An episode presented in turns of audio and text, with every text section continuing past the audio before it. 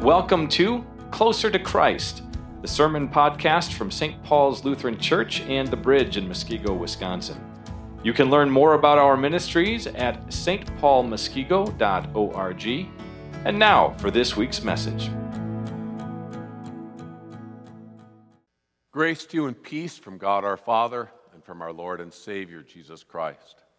I'd invite you to open up your Bibles to Ephesians chapter 5 verses 1 through 20, uh, and then keep them open through the course of the sermon.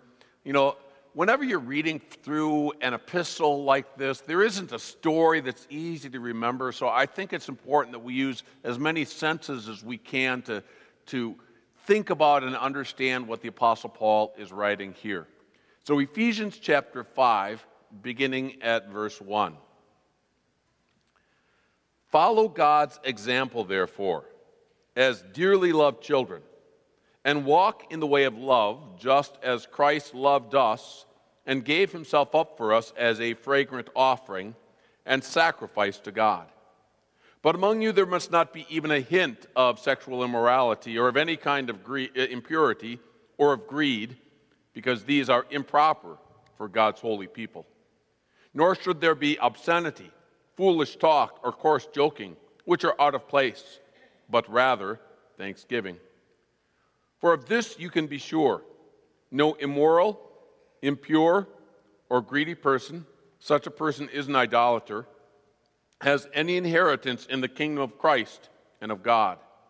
Let no one deceive you with empty words, for because of such things God's wrath comes on those who are disobedient. Therefore, do not be partners with them. For you were once darkness but now you are light in the, in the Lord. Live as children of light. For the fruit of the light consists in all goodness, righteousness, and truth. And find out what pleases the Lord. Have nothing to do with the fruitless deeds of darkness, but rather expose them. It is shameful even to mention what the disobedient do in secret. But everything that is exposed by the light becomes visible and everything that is illuminated becomes a light. This is why it said, Wake up, sleeper, rise from the dead, and Christ will shine on you. Be very careful then how you live, not as unwise, but as wise, making the most of every opportunity, because the days are evil. Therefore, do not be foolish, but understand what the Lord's will is. Do not get drunk on wine, which leads to debauchery. Instead, be filled with the Spirit, speaking to one another with psalms, hymns, and songs from the Spirit.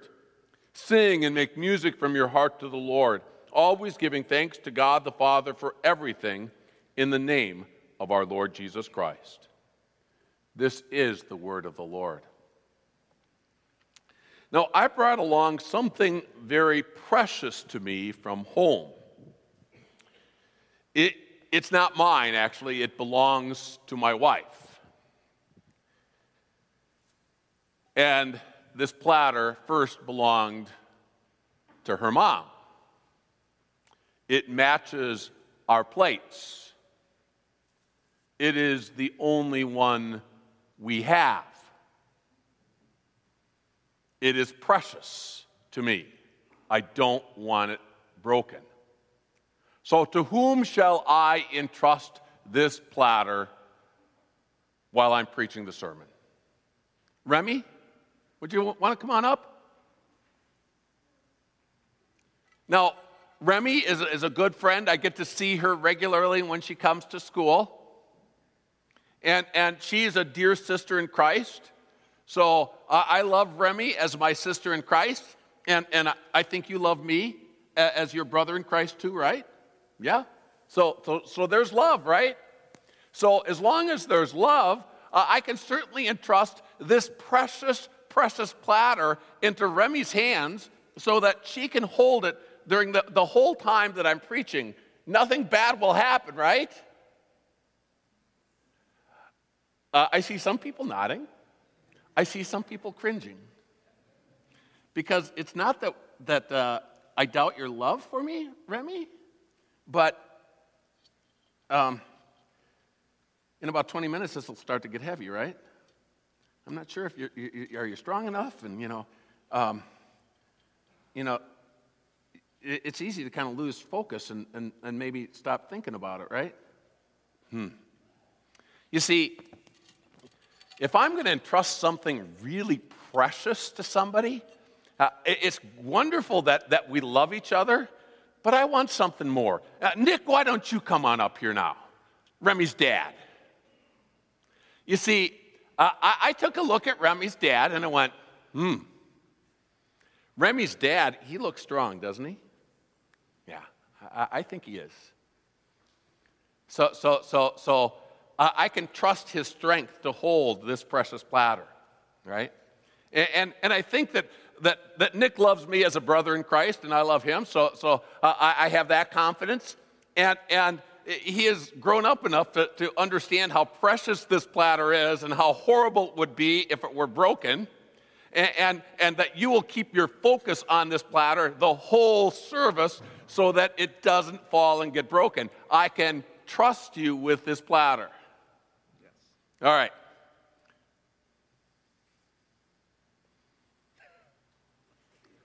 I will explain this in just a second, but you can take the platter back with you, but be very careful with it because I am entrusting it to you. Yeah, okay, you guys can go back. So, where's, there's a lesson here, right? Love is really important, right? But in the Old Testament, when God talks about his character, there's two Hebrew words. If, when you study Hebrew at, at the seminary, it, it, just gets drilled into you. Chesed ve'emet. Love and faithfulness. In other words, love, but also being trustworthy, right? If somebody is going to hold something precious to me, it's important that they love me, but I, I have to be able to trust that person as well. And as precious as that platter is to me, that is not the most precious thing in my life.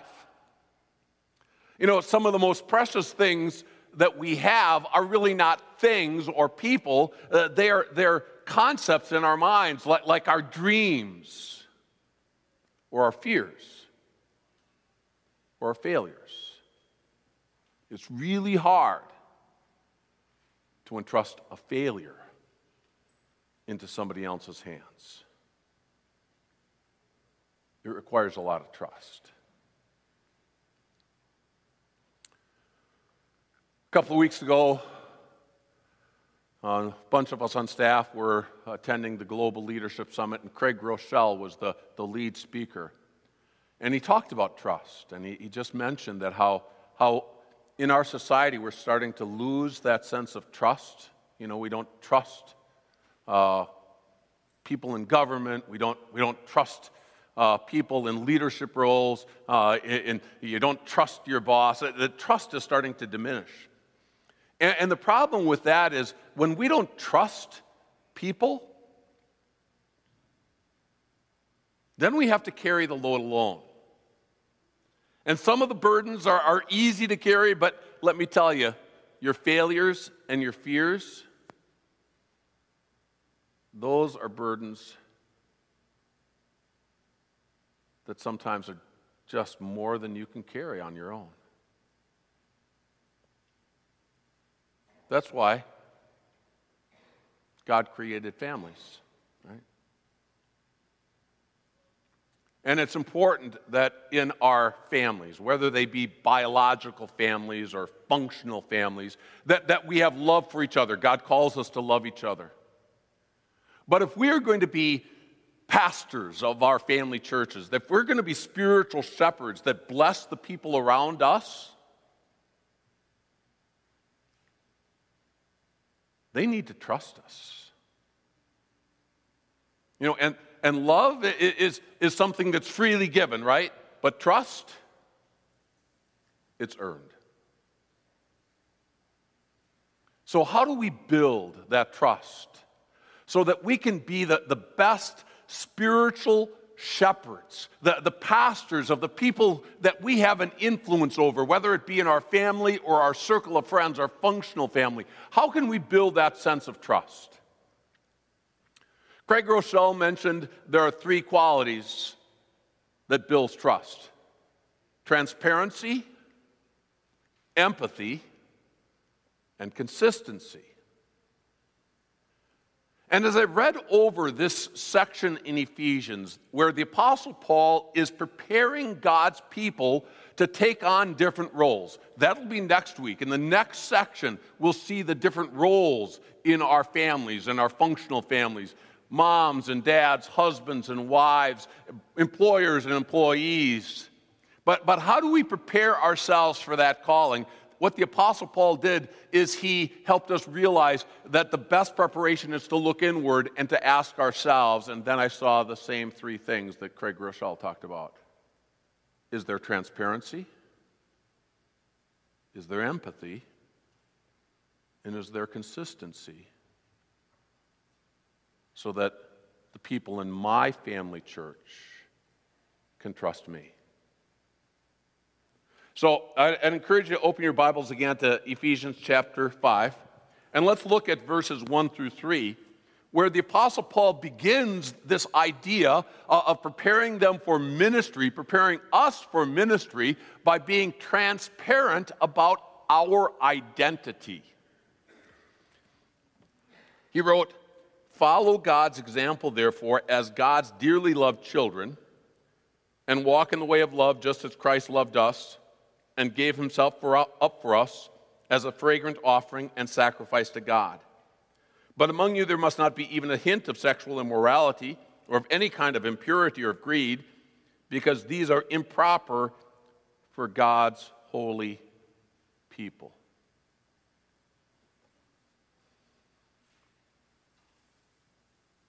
Did you hear Paul's identity, your identity? You are God's dearly loved children. You are God's holy people. The Greek is actually the word saint, perfect in God's sight. Paul is being transparent and saying, We have this status, this identity, not because we have been the perfect pastors in our family churches. You and I have this identity because Jesus gave himself up as that fragrant offering and sacrifice to God on the cross. This is what is absolutely certain. Your identity as a dear child of God, fully and completely forgiven, perfect in your Heavenly Father's sight. Let us be transparent with the people around us that, that we're not trying to bluff our way through life and, and say, look at how great we are, but we are precious. And the people that we want to have a good influence on are precious because they have been redeemed by the blood of God, and that through Christ they are perfectly forgiven saints. This is the, the image that we want to give to the people that are around us. To be transparent about our status, our identity. God's child, forgiven for Jesus' sake. And when we have that established, then we can be transparent also about God's will. You see, if we have a, a responsibility to be pastors of our family churches as moms or dads in your biological family, or, or just pastors of your functional families as, as you're caring for the people who are in your area of influence. You and I have not only the responsibility to remind them of who they are in Christ, but we also have the responsibility to be transparent about God's will. And that's hard. It's easier to just ignore it or to gossip about it and complain about it to somebody else. But that's not what the Apostle Paul said. It's not what he did. Look at chapter 5, verse 4. Nor should there be any obscenity, foolish talk, or coarse joking, which are out of place, but rather thanksgiving. For of this you can be sure no immoral, impure, or greedy person, such a person is an idolater, has any inheritance in the kingdom of God. Let no one deceive you with empty words, for because of such things God's wrath comes on those who are disobedient. As you read between the lines, it's apparent that the Apostle Paul is writing to Christians who were living in a society where sexual immorality had become the norm. You don't have to be married to have, have sexual relationships. He was living in a society where greed and materialism, never being satisfied with what you have, was the norm. He was living in a society, the Ephesians were living in a society where, where, where coarse talk and obscenities was just a fact of life at the workplace. Sounds a lot like ours, right? Our society. And if we're going to be spiritual shepherds, it's hard, but God is also calling us to be transparent about God's will. Because people are being deceived today. And they're thinking, well, it really doesn't make any difference. God will turn a blind eye. And that's just, just not the truth. So, Lord, give us that, that ability to be transparent about your will, to, to, to let people know what is, what is godly and what is not. But how do, how do we do that with, without looking down and, and, and being, you know, superior, you know, that, that, that people feel this is our purpose is just to stand in judgment over you. I, I appreciate the Apostle Paul's words in chapter 5, verse 13. Everything exposed by the light becomes visible, and everything that is illuminated becomes a light. So everything that is illuminated becomes a light. Think about the moon. The moon has no light of its own, right? And yet, when the, when the sh- sun shines on it, when the sun illuminates it, the moon becomes a light. Uh, how can we be transparent about God's law without being judgmental on others? We can let them see the light of God's word also shine into some of our areas of darkness, right? No, I'm not saying that, that we share all of our, our horrible uh, sins of the past with our kids, but that we're honest with them and just acknowledge there are dark parts of our lives too parts of our lives that we don't like. And, and, by God's grace, God's light has shone into that darkness. I've claimed again my status as God's dear child because I'm forgiven for Jesus' sake. And when the, the, the light shines into that dark part of our lives, guess what? That dark part, part of our lives is illuminated and becomes a light. It helps the people in our area of influence to be drawn to us and to the Savior. Craig Groeschel said it so well. He said, You know, people are not attracted to you by your strengths. People are attracted to you and connected to you by your weaknesses when they see the dark parts of your lives that are illuminated in the gospel of Christ. When they see you're just like me. You see, and that leads into empathy. We can be transparent about God's will because we can be empathetic. We are going through the same thing. Empathy means that I understand that I'm suffering just like you're suffering. That's what the Apostle Paul did. He, he, didn't stand in judgment over the Ephesians. He just said, The days are evil, aren't they? It is hard to live the Christian life. I get it. And as you're struggling, I'm not going to be shocked because I get it. I understand because I have some darkness that is in my heart and in my life too. And I need the light of Christ to shine there. So, transparency Who are you? A redeemed child of God. Here's God's will transparency about your identity and God's will, and then empathy. Uh, I understand. I'm going through some of the same struggles with my sinful nature. And then consistency.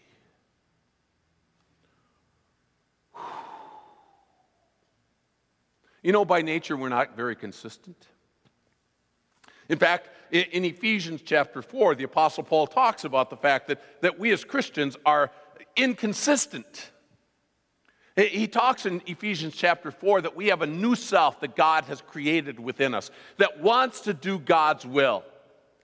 But that's not where we always live. We still have this old self within us that, that, that wars against this new self. And, and, and our Christian life is kind of like this inconsistency is just a part of it.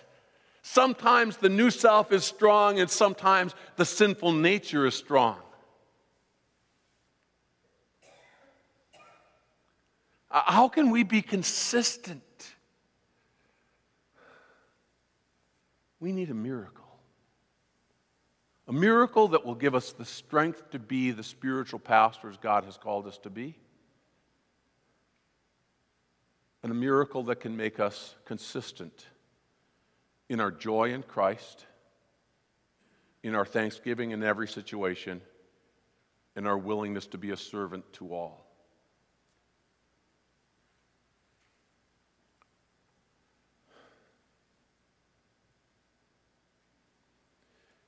If you and I take